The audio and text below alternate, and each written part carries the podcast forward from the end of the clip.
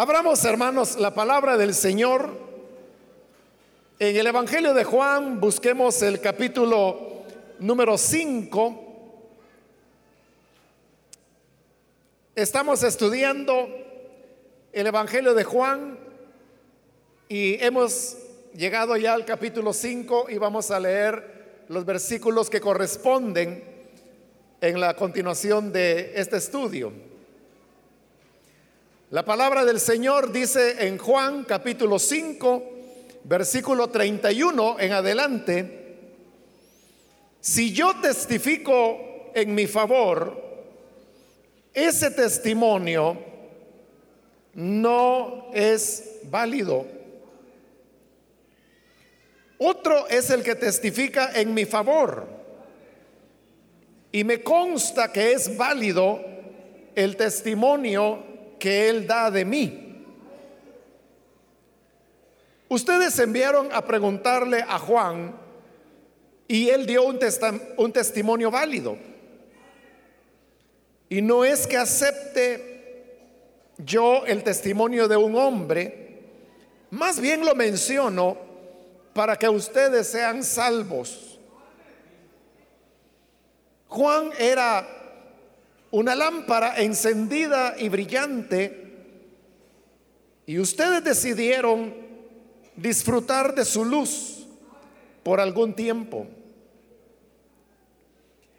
El testimonio con que yo cuento tiene más peso que el de Juan, porque esa misma tarea que el Padre me ha encomendado que lleve a cabo y que estoy haciendo es la que testifica que el Padre me ha enviado. Y el Padre mismo que me envió ha testificado en mi favor. Ustedes nunca han oído su voz, ni visto su figura, ni vive su palabra en ustedes, porque no creen en aquel a quien él envió. Ustedes estudian con diligencia las escrituras porque piensan que en ellas hallan la vida eterna, y son ellas las que dan testimonio de mi favor, en mi favor. Sin embargo, ustedes no quieren venir a mí para tener esa vida. La gloria humana no la acepto, pero a ustedes los conozco y sé que no aman realmente a Dios. Yo he venido en nombre de mi Padre y ustedes no me aceptan. Pero si otro viniera por su propia cuenta, a ese sí lo aceptarían. ¿Cómo va a ser posible que ustedes crean si unos a otros se rinden gloria, pero no buscan la gloria que viene del Dios único? Pero no piensen que yo voy a acusarlos delante del Padre. Quien los va a acusar es Moisés, en quien tienen puesta su esperanza. Si le creyeran a Moisés, me creerían a mí, porque de mí escribió él. Pero si no creen lo que él escribió, ¿cómo van a creer mis palabras? Pueden sentarse, hermanos, hasta ahí vamos a dejar la lectura.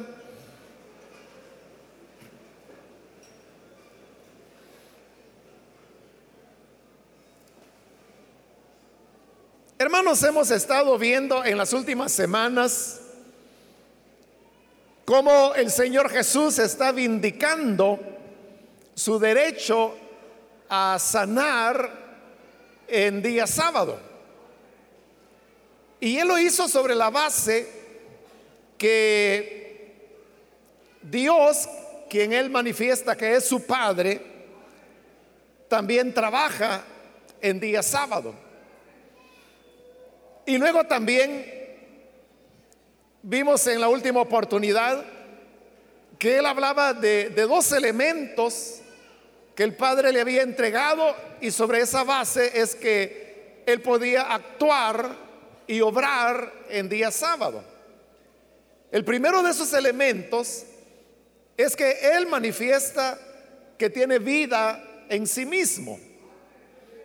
Y siendo que él posee vida como su naturaleza propia, también puede otorgarla a quien él desea, como lo había hecho ya en el caso del hombre paralítico. El otro elemento es que Dios lo había constituido como juez. Todo el juicio me lo ha dado a mí, y por eso es que él estaba ya declarando cuál era su sentencia, decíamos. Y esa sentencia era que todo aquel que oye su palabra y cree en el que le ha enviado tiene vida eterna, ya no será juzgado, sino que ha pasado de muerte a vida. Ahora, todo esto que el Señor Jesús está diciendo podía ser objetado desde el punto de vista que quien decía todo esto era él mismo. Y eso es lo que él menciona ahí en el versículo treinta y uno, cuando dice: si yo testifico en mi favor, este testimonio no es válido. Aquí el Señor está haciendo referencia a las instrucciones que el Señor dio en varios lugares, pero sobre todo en el libro de Deuteronomio. Y es aquel principio que para juzgar cualquier cosa se necesitaban dos testigos.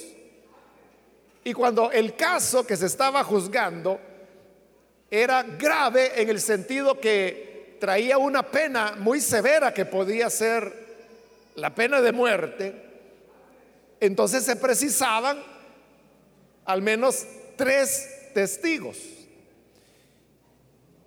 Pero acá es el Señor, el mismo, el que está dando testimonio de sí mismo. Y esto sería igual que una persona que es capturada, es llevada delante del juez, y para poder determinar la culpa o la inocencia de esa persona se necesita de testigos. Pero si ese testigo es la misma persona que está siendo juzgada, ¿de qué validez puede tener ese testimonio? Porque usted sabe que, bueno, si usted va a un penal, digo de visita, ¿verdad? No, no como huésped. Pero si usted va de visita y habla con todos los que están ahí detenidos, todos son inocentes.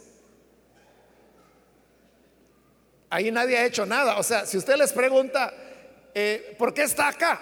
Entonces dice: ah, lo que pasa es que me acusaron falsamente, o me acusaron de algo que yo no hice, etcétera.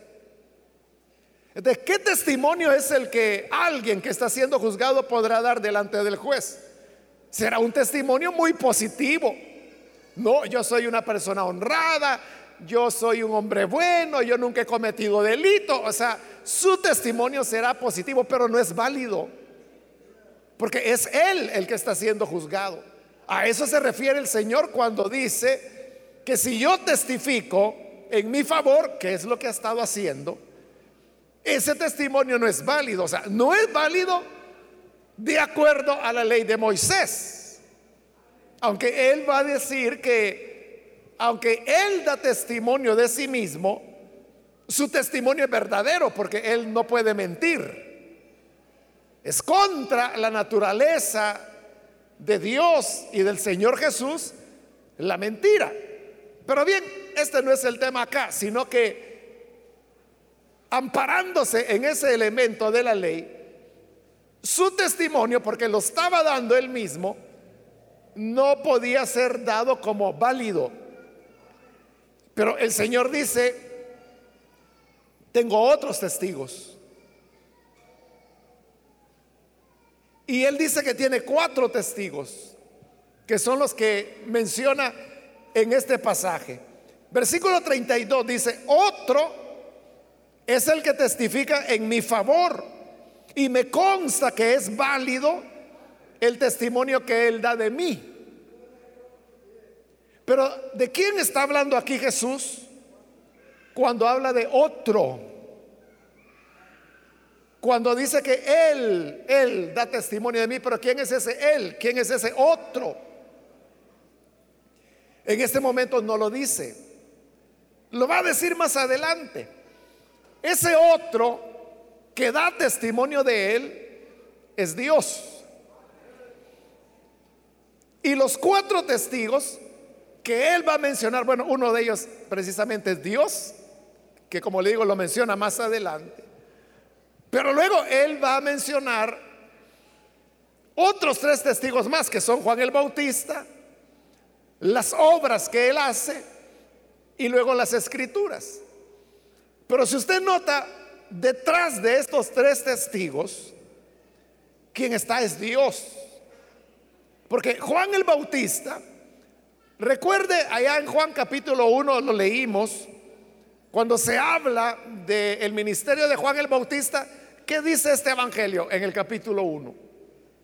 Dice: hubo un hombre enviado de Dios.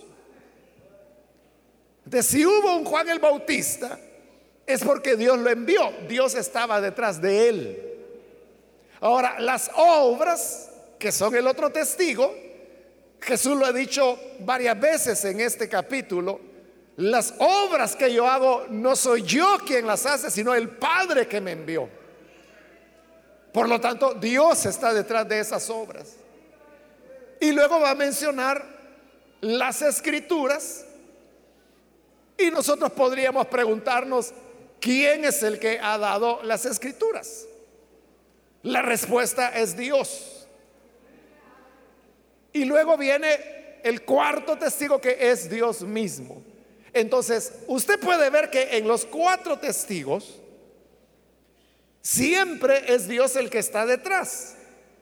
A eso es a lo que Él se refiere cuando en el versículo treinta y dos dice: otro es el que testifica en mi favor. Está hablando de Dios, que lo va a hacer a través de esos testigos. Y por eso es que Él dice: me consta que es válido su testimonio. ¿Cómo no será válido el testimonio de Dios mismo, cuando sabemos que en Él no hay mentira? Él es la luz y no hay ningún tipo de sombra en la naturaleza de Dios. Por lo tanto, el Señor afirma en ese versículo treinta y dos que el testimonio que Él da de mí es válido, y en realidad lo es. Ahora Él comienza a mencionar quiénes son cada uno de estos testigos. Versículo treinta y tres dice: ustedes enviaron a preguntarle a Juan y él dio un testimonio válido. Ahí tenemos al primer testigo. Este es Juan el Bautista. Y en el capítulo uno de este Juan, de, de este evangelio de Juan, recordará que ya pasamos por ahí cuando los judíos llegan delante de Juan y le preguntan: ¿quién eres tú? ¿Eres tú el profeta? Y Juan respondía: no, no soy. ¿Eres tú el que habría de venir? No, no lo soy. Entonces, si no eres el profeta y no eres el que habría de venir, entonces, ¿por qué estás bautizando? Y Juan respondía: porque la voz que me dijo que fuera a anunciar, para que él fuera el heraldo, diríamos, del Cristo que venía detrás, le dijo que bautizara, y por eso lo hacía. Finalmente le preguntan: ¿y entonces qué es lo que dices? Y él dice: yo soy la voz del que clama en el desierto, preparen el camino del Señor. Y habla de aquel que viene detrás de él. Y él dice: ustedes están preocupados porque yo bautizo en agua, pero detrás de mí viene uno que bautiza con Espíritu Santo y fuego. Ahí él estaba dando testimonio del que venía. Y ese era el Señor Jesús. Cuando Jesús llega y aparece, ya vimos que Juan lo presentó delante de los discípulos, de sus discípulos, y les dijo: he aquí el Cordero de Dios que quita el pecado del mundo. Ahí estaba Juan dando testimonio de él. Por eso es que en este versículo treinta y tres es que el Señor dice: ustedes se enviaron a preguntarle a Juan y él dio un testimonio válido. Ahí está el primer testigo. Versículo treinta y cuatro: no es que acepte yo el testimonio de un hombre, más bien lo menciono para que ustedes sean salvos. Lo que el Señor está diciendo con eso, que ya lo había dicho antes, que gloria, dijo, de los hombres yo no recibo, porque él sabía lo que había en el corazón del hombre. Entonces lo que él está diciendo es: yo no necesito que un hombre, y un hombre tan grande como era Juan el Bautista, dé testimonio de mí, pero lo menciono, dice el Señor, para que ustedes puedan salvarse. ¿Y salvarse de qué manera? Escuchando el testimonio que Juan estaba dando, porque eso es algo que tenían muy a mano. Eso es algo que bastaba con oír lo que Juan había dicho para entender que él verdaderamente es todo lo que él está diciendo que es y que el Padre le ha encomendado. El problema es que no creyeron en Juan. Dice el versículo treinta y cinco: Juan era una lámpara encendida y brillante, y ustedes decidieron disfrutar de su luz por algún tiempo. Juan fue muy efectivo en dar testimonio del Hijo, porque lo pone como una luz muy brillante. El problema es que los judíos esa luz brillante de Juan la utilizaron para ponerse a jugar dominó, por decirlo de alguna manera. Es decir, no tomaron en serio la luz, sino que lo que hicieron, como dice el Señor ahí, fue solamente disfrutarla por algún tiempo. Pero disfrutar no es creerla. Por eso es que más adelante, ya casi al final del ministerio del Señor, como le están haciendo al Señor muchas preguntas para hacerlo tropezar, entonces viene el Señor y les dice: hoy yo les voy a hacer una pregunta a ustedes. Y la pregunta es: ¿el bautismo de Juan era de Dios o era de los hombres? Y ahí los puso en problemas. Y comenzaron a platicar entre ellos y dijeron: mira, si le decimos que el bautismo era de Dios, entonces enseguida nos va a decir. Y entonces, ¿por qué no le creyeron? Y si le decimos que el bautismo era de los hombres, es decir, era un invento humano, entonces todo el pueblo nos va a apedrear porque ellos creen que Juan era un profeta. Ahí lo tiene claro, ¿eh? Toda la gente sabía que Juan era profeta y creía en el testimonio de Juan, mas ellos no. Sin embargo, no se atrevían a afirmar que el bautismo de Juan era de los hombres. Entonces lo que hacían era que utilizaban la luz de Juan sin creer en Juan. Entonces, ahí está el primer testigo, que es Juan el Bautista. Pero ellos lo habían rechazado, no creían en él. Es decir, que no basta, hermanos, con que uno oiga o acepte, como en este caso, el ministerio de Juan. Es necesario creerlo. Hay personas que, por ejemplo, les agrada, les encanta escuchar predicaciones de la palabra. Y dice, mire, yo cuando tengo problemas, cuando me siento ofuscado, lo que hago es que pongo la radio y me pongo a oír un mensaje. Está utilizando la predicación de la palabra como un relajante. Y viera que, que bien me cae oírlo. Pero la gran pregunta es, ¿crees lo que oyes? Porque si no lo crees, no lo llevas a la práctica. De, de nada sirve, hermanos, que uno oiga todas las predicaciones y que usted diga, es que me encanta estar oyendo predicaciones. Las compro por docenas y esa es mi, mi alegría. Paso todo el día oyéndolas. Pero la pregunta es, ¿las crees? ¿Las pones por obra? ¿Las practicas? ¿O es solo como un sonido de fondo que tienes durante el día?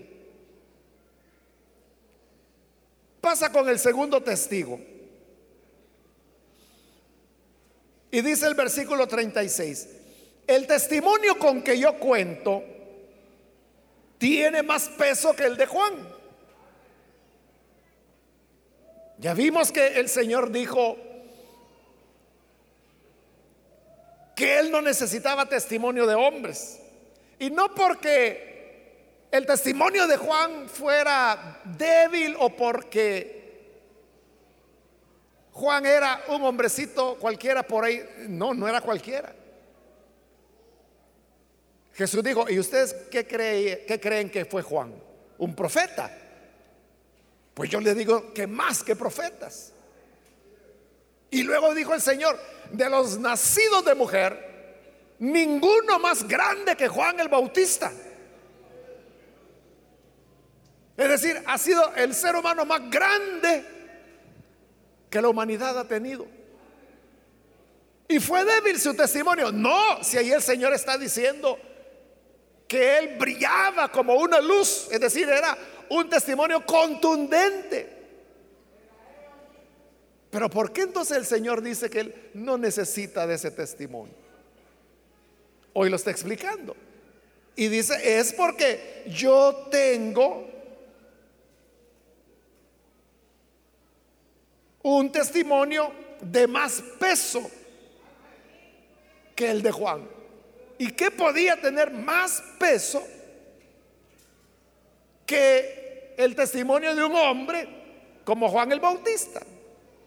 Dice eh, el treinta y seis siempre, porque esa misma tarea que el Padre me ha encomendado que lleve a cabo y que estoy haciendo, es la, te- la que testifica que el Padre me ha enviado. Es decir, que Jesús está hablando de los hechos milagrosos que él realiza. Cuando dice la tarea que el Padre me encomendó, acuérdese el contexto. Estamos en el día sábado y lo que se le está criticando es que él trabaja en el día sábado. Por eso es que él habla de la tarea, del trabajo que el Padre le ha encomendado y que se lo ha encomendado en día sábado. Pero ¿cuál es esa tarea? Hacer lo que ha hecho, sanar a un hombre que tenía treinta y ocho años de ser paralítico. Entonces dice el Señor, ese es mi testimonio, ese es mi testigo. Y es un testigo que tiene más peso que Juan. Sin embargo, no descarta el testimonio de Juan, ¿verdad? De hecho, lo pone como el primer testigo. ¿Por qué razón? Porque uno pudiera decir, bueno, Juan está bien, es un hombre, como hasta Herodes sabía, no, que era un hombre justo. Pero él puede decir cualquier cosa, cualquier invento. Bueno, está bien, dice el Señor. Hagamos de caso que Juan estaba inventando. Pero ahí hay un hombre que tenía treinta y ocho años de no caminar y anda caminando y, y carga con su camilla. Por eso es que esto tiene más peso.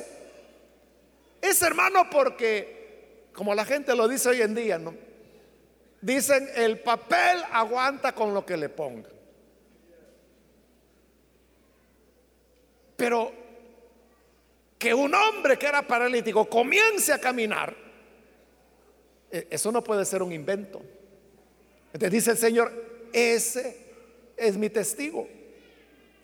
La tarea que el Padre me encomendó,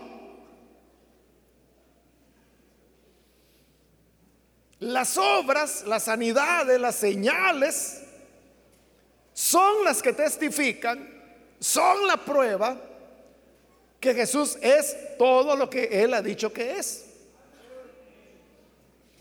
Vamos con el tercer testigo, versículo treinta y siete. El Padre mismo que me envió ha testificado en mi favor. Acá en el Evangelio de Juan solamente es eso, dice, ¿no? El Padre que me envió, dice, ha testificado en mi favor. Pero no dice cómo es que el Padre había testificado. Pero en los otros evangelios encontramos, por ejemplo, que cuando el Señor fue bautizado, los cielos se abrieron, el Espíritu Santo descendió en forma corporal como de paloma. Y aquí viene lo más importante: arriba en los cielos se oyó una voz. Ese era el Padre. ¿Y qué dijo la voz? Este es mi Hijo amado, en quien tengo complacencia. Ahí es el Padre mismo dando testimonio de su Hijo, lo cual el Evangelio de Juan no lo relata. Pero también tenemos lo que hoy se conoce como el monte de la transfiguración, al cual Jesús sube. Y estando allá hay una nube que aparece,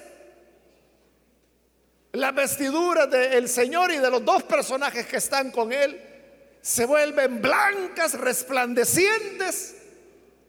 El Evangelio de Marcos dice, como ningún lavador de la tierra los puede dejar así de blancos. Y entonces de esa nube que les envuelve sale una voz. Otra vez es el Padre, Dios. ¿Y qué es lo que dice? Este es mi Hijo amado, a Él oigan. Entonces Dios, otra vez el Padre, está dando testimonio. La transfiguración tampoco se relata en el Evangelio de Juan. Pero por los otros evangelios sabemos que esos hechos ocurrieron. Por eso es que hoy el Señor está diciendo, el Padre mismo que me envió ha testificado en mi favor. Dios mismo había hablado. Y oigan esto, dice, ustedes nunca han oído su voz ni visto su figura. Ese era el problema. Vea cómo todos los testigos ellos los están rechazando. Con Juan solo lo disfrutaron, pero no le creyeron. Con las obras, precisamente por eso es que lo están criticando. Con el Padre, el problema, les dice el Señor, es que nunca han oído su voz, nunca han visto su figura, ni vive su palabra en ustedes. Y ahora da la razón, porque no creen en aquel a quien él envió. Entonces, si yo no creo en aquel a quien el Padre envió y de quien da testimonio, si yo no creo, estoy haciendo mentiroso a Dios. Porque Dios está diciendo que Él es su hijo, pero si yo no creo que Él es el hijo de Dios, el problema es con Dios, que es el que ha dicho que Él es su hijo. Entonces no le estoy creyendo, estoy poniendo a Dios como mentiroso, y eso es lo que dice el Señor. Entonces vea cómo la incredulidad bloquea a las personas, las bloquea de tal manera que, como allí dice, aunque se oiga su voz, no se oye. Se recuerda en otra ocasión, ya casi al final del ministerio de Jesús, que el Señor vino y públicamente oró al Padre y le dijo: Padre, glorifica a tu Hijo. Y el Padre del cielo le respondió, y hubo una gran voz que dijo: lo he glorificado y lo volveré a glorificar. Y la gente oyó. Pero cuando oyeron, ¿qué dice el Evangelio que dijo la gente? Unos decían: un ángel le habló. Y otros decían: no, fue un trueno. Pero nadie dijo: es Dios quien realmente era. Por eso le digo que aunque oyeran la voz, no entendían que era la voz de Dios. Preferían pensar que había sido un trueno, o preferían pensar que había sido un ángel el que había hablado, y no Dios. Por eso dicen: nunca han oído su voz, porque no la creen, ni han visto su figura. Y si uno pregunta: ¿cómo es la figura de Dios? Es la misma petición que más adelante vamos a encontrar en este evangelio, cuando Felipe le dice: Señor, muéstranos al Padre y nos morimos felices, ya con eso estamos satisfechos. Y Jesús le dijo: Felipe, pero tanto tiempo tengo de estar con ustedes y todavía no me has conocido. El que me ha visto a mí, ha visto al Padre. Entonces, ¿cómo es la figura? ¿Cómo es la figura de Dios? Es el Hijo. En, en la conducta, en la, la pureza, la inocencia, la santidad, la rectitud de Jesús, ahí podemos ver al Padre.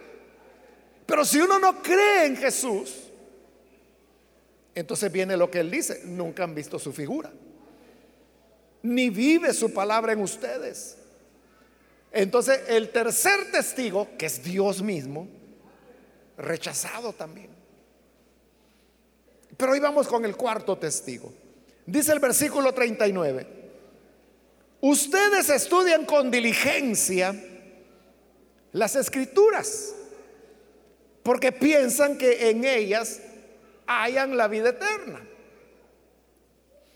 Bueno, ahí hay que hacer una aclaración, porque, bueno, la mayoría de nosotros, hermanos, pues estamos acostumbrados a, a leer la Reina Valera, ¿no? Entonces, y la Reina Valera lo que dice es: escudriñad las escrituras. Es, es el imperativo, ¿no? Pero acá dice: ustedes estudian las escrituras. Lo que ocurre, hermanos, es que en la gramática griega, el modo imperativo y el modo indicativo se escriben igual. O sea, esto, hermanos, es de lo primerito que se aprende cuando uno estudia griego. O sea, lo primero que uno estudia al comenzar a iniciar apenas el estudio del griego son los modos. Y el griego tiene esa peculiaridad, y es que el modo imperativo y el modo indicativo se escriben igual. Entonces, ¿cómo hace el traductor a la hora de traducir? Si se escriben igual, ¿cómo saber si está usando el modo imperativo o el indicativo? Gramaticalmente no hay manera de saberlo. Entonces, ¿en base a qué se hace la traducción? En base al contexto. En base a la línea de pensamiento que se está desarrollando, el traductor viene y decide si traduce con el imperativo escudriñar o el indicativo escudriñan las escrituras. Ambas traducciones son correctas, pero solo una es, es la verdadera. ¿Y cuál sería? La que hace sentido al pensamiento. Esa es la razón por la cual la mayor parte de traducciones al español se hacen, escudriñan las escrituras, no el imperativo. La Reina Valera es como casi lo único que va quedando. Y los comentaristas, los estudiosos de la escritura, también están de acuerdo que la traducción no debe ser el imperativo, sino que debe ser escudriñan las escrituras. ¿Por qué razón? No se necesita ser erudito, usted mismo. Si me ha estado poniendo atención, o sea, eso es todo. Si me puso atención en el tema que estamos desarrollando, de que Jesús está mencionando a sus testigos, entonces, ¿cómo sale mejor? Cuando el Señor dice, ustedes estudian con diligencia las escrituras, porque los rabinos enseñaban que la fuente de la vida estaba en las escrituras, en la palabra. Entonces viene Jesús y les dice, ustedes estudian con diligencia las escrituras porque piensan que en ellas hayan la vida eterna. Así enseñaban los rabinos. Pero el problema es este, dice Jesús, que son ellos los que dan testimonio en mi favor. Las escrituras son el cuarto testigo. Entonces dice el Señor, ¿cómo es eso? Que ustedes escudrían las escrituras porque sus rabinos les han enseñado que ahí está la vida eterna y no se han dado cuenta que esas escrituras dan testimonio de mí. ¿Y cómo es que las escrituras dan testimonio de él? Bueno, tenemos una ilustración en el Evangelio de Lucas, ya después de la muerte, sepultura y resurrección de Jesús. Aquellos dos discípulos que iban camino a Emaús.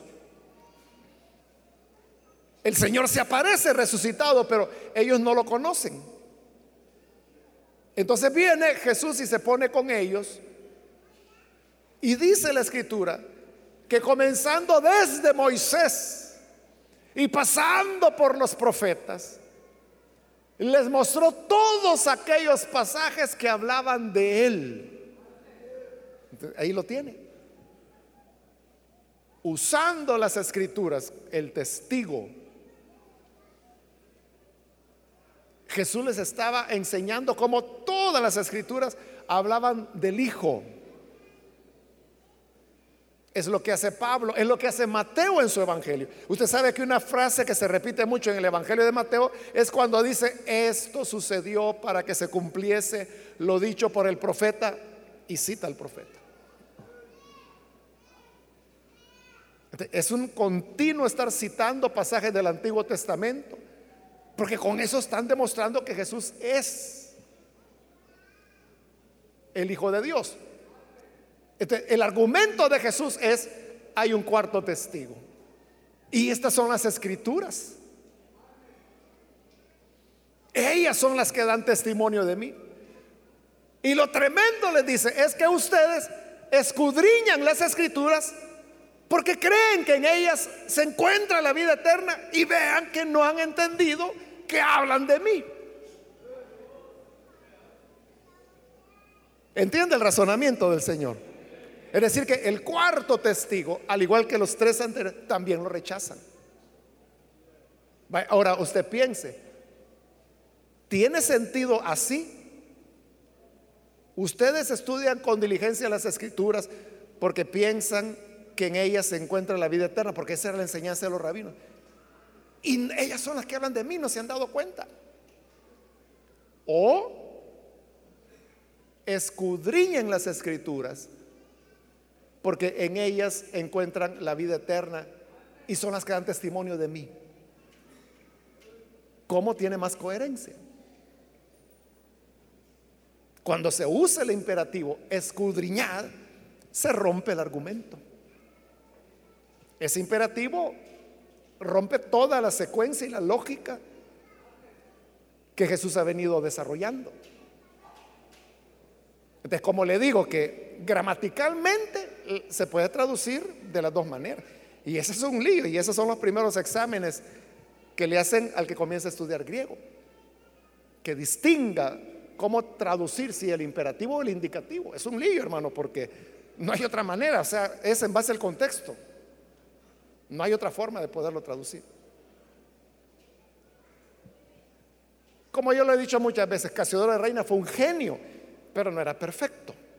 Entonces, por ejemplo, ahí cometió un error porque él lo tradujo con el imperativo, sin darse cuenta que con eso rompía toda la secuencia del pensamiento que estamos desarrollando. Por eso yo le dije que no se necesita ser un biblista, un experto, ni siquiera necesita conocer griego. Por eso le dije, si usted me ha puesto atención y ha visto el razonamiento que el Señor ha venido desarrollando, entonces la manera correcta es el indicativo. Ustedes escudriñan las escrituras y son ellas las que dan testimonio de mí.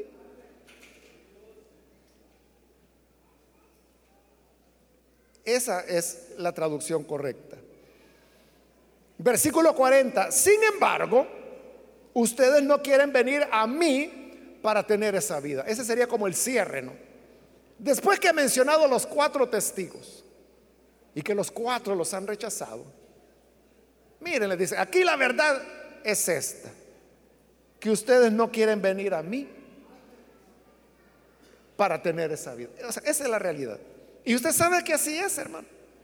Cuando una persona no quiere creer, usted le puede presentar las evidencias que quiera, le puede citar los pasajes de la Biblia que usted quiera, lo puede traer a la iglesia, como Abraham le dijo al rico que estaba condenado, ¿no?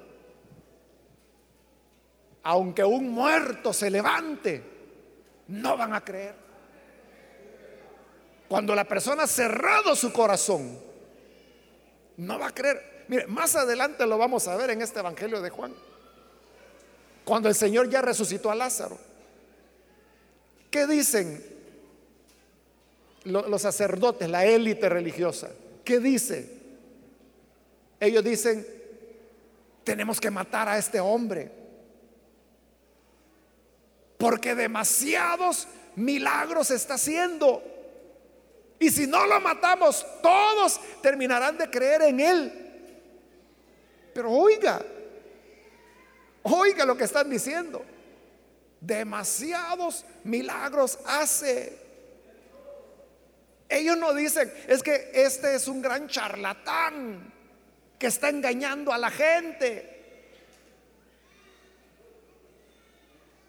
Ellos no están poniendo en duda, no, no niegan que Jesús hace milagros. Al contrario, están preocupados.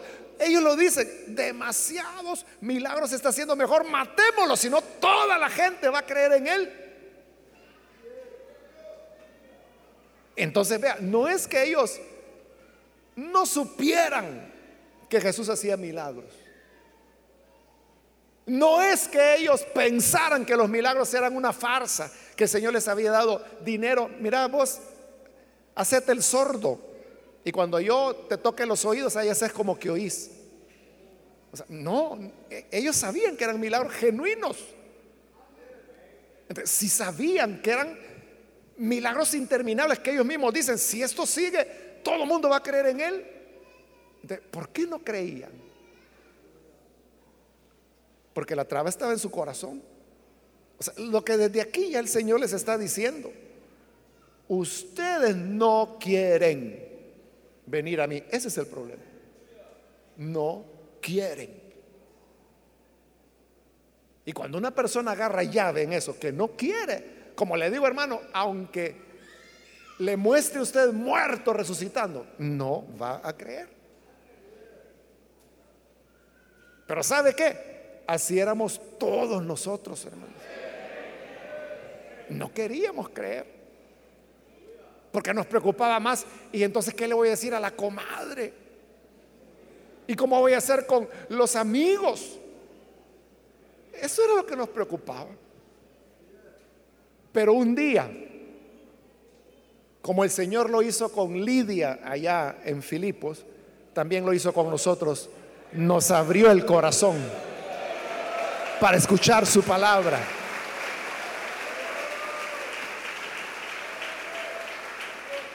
De manera que si el Señor no, no le quita llave a nuestro corazón, imposible. Nadie de nosotros hubiéramos creído, y nadie creerá si no es el Señor el que abre el corazón. Ahora, versículo cuarenta y uno, continúa el Señor y dice: la gloria humana no la acepto.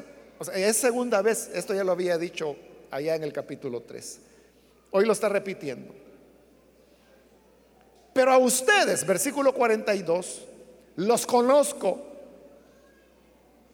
y sé que no aman realmente a Dios. Yo he venido en nombre de mi Padre y ustedes no me aceptan. Pero si otro viniera por su propia cuenta, a ese sí lo aceptarían.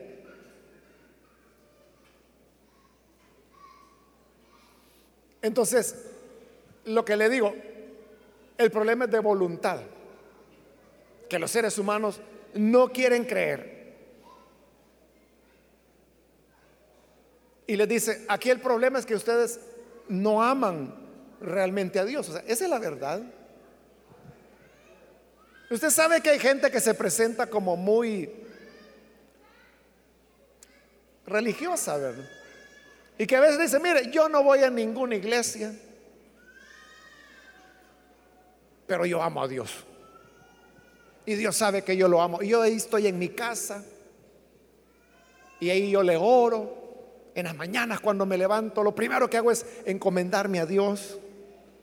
En la noche cuando llego, antes de acostarme, le digo: gracias, Señor, por este día que me diste. Mentira, ni lo hacen. Sí, no lo hacen, es puro discurso religioso. Pero supongamos que sí lo hacen. Esa gente no ama a Dios. Porque cuando ellos dicen: mire, aquí mi casa, esta es mi iglesia. Pero ¿a dónde dice la Biblia eso? La Biblia lo que dice es: no dejando de congregarnos. Eso es lo que Dios dice. Entonces, si dice que ama a Dios, ¿por qué nunca está en la iglesia? Porque nunca viene a escuchar la palabra.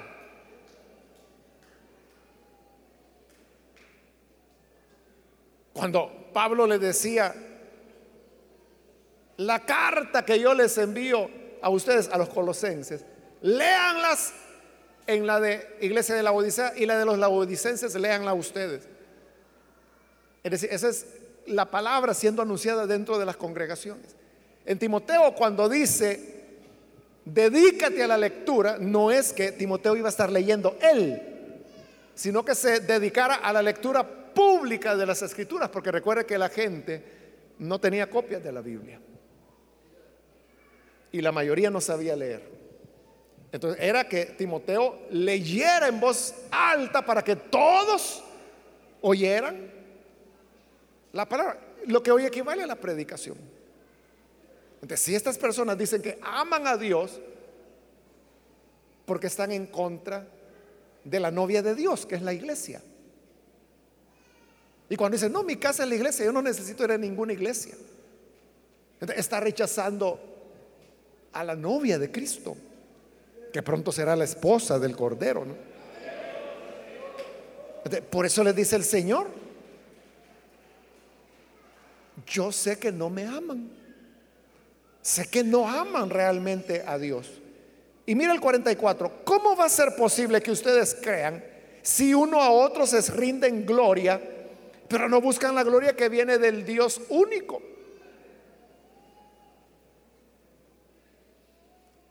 Porque esa es la manera, hermanos, como el ser humano apacigua su conciencia. Porque a veces usted sabe que hay gente que le dice: hermano, hermano, usted sí que es un pan de Dios. Ah, la hermana, no, hermana, usted sí que, usted es un ángel de Dios. Entonces, cuando ese hombre oye que le dicen que es un pan de Dios, con eso tranquiliza su conciencia y dice: ay, entonces estoy bien. Pero es un hombre el que le está diciendo eso. Igual a la hermanita, ¿verdad? Que le dice: no, hermanita, usted es un querubín. Querubina le hubieran puesto. Ah, esa hermana dice: ¿qué? Pero es lo que Jesús dice. Entonces, ¿cómo van a creer en mí si se conforman con tener gloria de los hombres? O sea, el problema es que nos lo tragamos, hermano. Cuando nos dicen: no, usted está sirviendo a Dios, usted está haciendo la obra, usted sí que de verdad es un santo, usted sí que merece este privilegio. Cuando nos dicen esto, nos están creando un sentimiento de satisfacción que puede ser engañoso, porque como el Señor le dijo a Samuel, los hombres solamente juzgan por lo que ven, pero yo veo el corazón, dijo Dios. Así es. A, a, a la hermana, a la hermana que le quieren poner querubina, como siempre anda con unas blusitas blancas, bien, bien blanquitas y bien almidonadas. Entonces la ven bien limpia, bien santa. Pero allá en la casa es terrible la hermana querubina. Eso es lo que Dios ve. Pero como a la querubina le están diciendo que es una santa mujer, es que hasta en la carita, hermana, se le ve. Se le ve la humildad. ¡Ja! Que oyera el esposo, ¿verdad? O los hijos. Reciben la gloria humana, pero dice el Señor, y no buscan la gloria que viene del Dios único. Solo es uno el que realmente puede decir si somos blancos o somos negros, si somos santos o somos pecadores. Amén. Solo Él.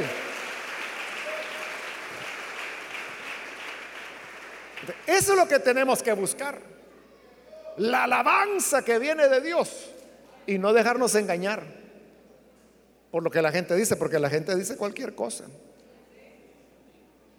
Versículo cuarenta y cinco, y aquí viene el remate, porque aquí termina ya el sermón del Señor. No piensen que yo voy a acusarlos delante del Padre. Quien los va a acusar es Moisés, en quien tienen su esperanza.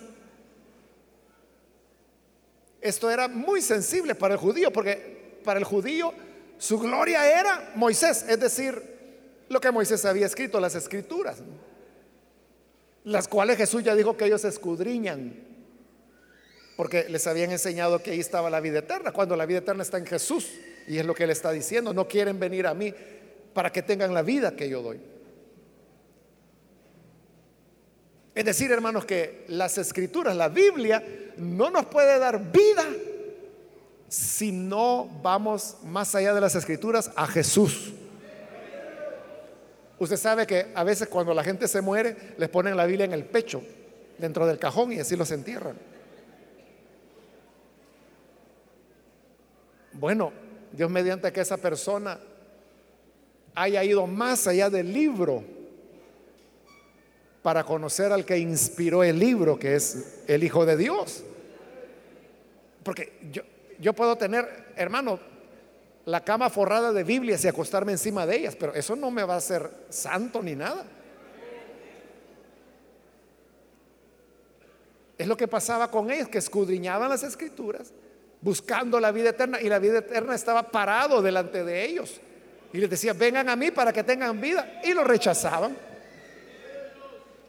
Entonces, la Biblia cumple su función cuando nos lleva al Hijo de Dios, cuando el hombre va más allá del libro para encontrarse con aquel de quien el libro da testimonio, que es el Hijo de Dios. Entonces hoy le dice: quien los va a acusar es Moisés.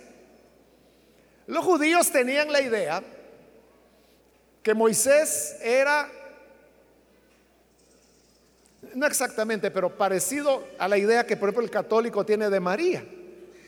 El católico cree que María estará en la puerta del reino de Dios y que ella es la que va a decir: este entra, este no entra. En el caso de los judíos era Moisés. Entonces Moisés decía: no, este guardó mi palabra, que entre, este que entre, este no, porque este no guardó. Entonces, ellos lo veían como un mediador. O sea, le digo, no es exactamente la palabra, no, pero no hay otra como decírselo. Veían a, a Moisés como un mediador de ayuda, pero hoy Jesús lo que está diciendo es: él los va a acusar. Por eso le digo, para ellos esto era terrible. ¿Por qué? Porque dice en el cuarenta y seis: si le creyeran a Moisés, me creerían a mí. ¿Por qué? Porque de mí escribió él. Que si de verdad ustedes le creyeran a Moisés, me creerían a mí. Más adelante vamos a encontrar otra discusión donde ellos dicen: nosotros somos hijos de Abraham. Mentira, les dice el Señor. Si fueran hijos de Abraham, entonces no quisieran matarme, porque Abraham nunca quiso matarme. No basta con que ellos dijeran: creemos a Moisés. No, dice el Señor, porque si le creyeran a él, me creyeran a mí. Y terminamos con el cuarenta y siete: pero si no creen lo que él escribió, ¿cómo van a creer a mis palabras? O sea, si Moisés, que estaba escrito, no lo creían, ¿cómo iban a creer las palabras de Jesús?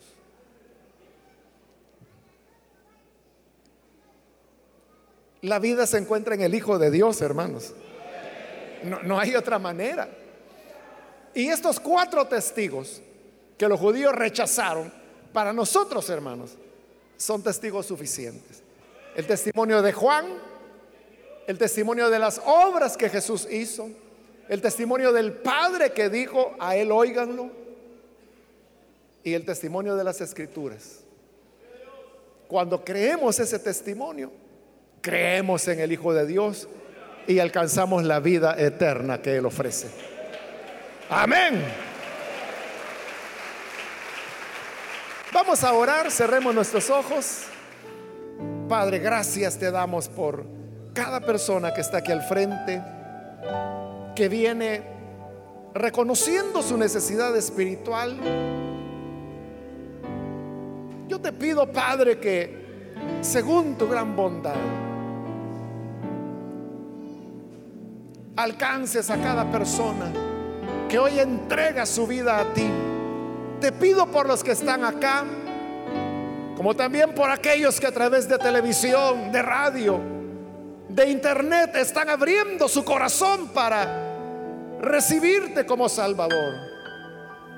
Señor, perdónales, dales vida nueva, que puedan, Señor, conocerte, que te amen,